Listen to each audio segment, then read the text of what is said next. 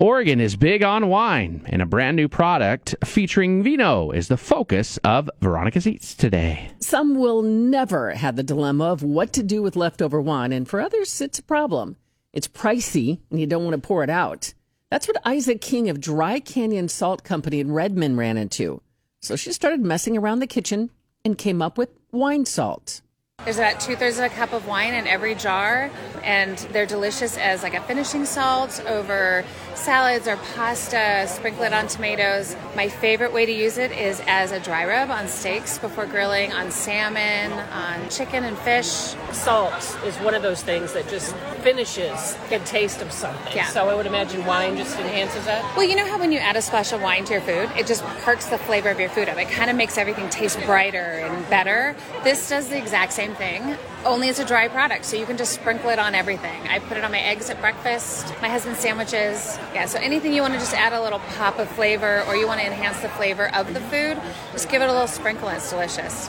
How'd you come up with this idea? Gosh, like literally 20 years ago, um, we had a big party at our house, and I had a lot of wine bottles that were opened, and I just thought I'm never going to be able to drink all this wine. So I started kind of playing with the wine, um, and I thought about making maybe like a syrup or something like that, and I did, and it was amazing. It was delicious, but it was really sweet. Um, and so one day I had a whole bunch of tomatoes from my garden, and I drizzled the wine syrup on top of the tomatoes and I tasted it. I'm like, that's really good, but it's not right. So then I sprinkled some salt on it and it was like transformative. It made those tomatoes taste amazing, like the best tomatoes ever. So I kept monkeying with the process until I came up with actually the white wine salt that I have now. It's the same recipe from you know 20 years ago. Sort of fast forward to about about 3 years ago now, I had quit my job, and my husband's like, you know, if you want to do something, do this. Like, do this wine salt thing. Like, I really think this would be a great product. He'd been bugging me to start a business doing this for years. He's like, this is so good, it's so good, you have to do it.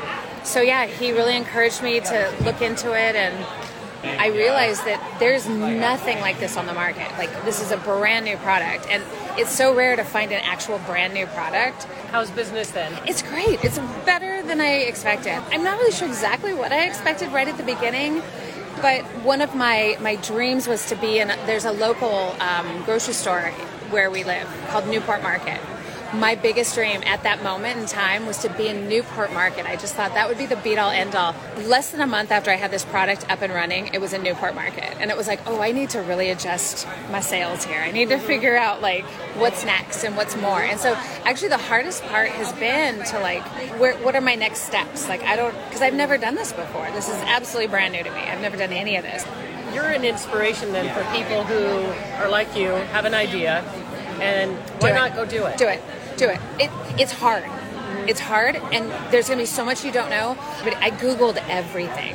Highly recommend finding people to talk to.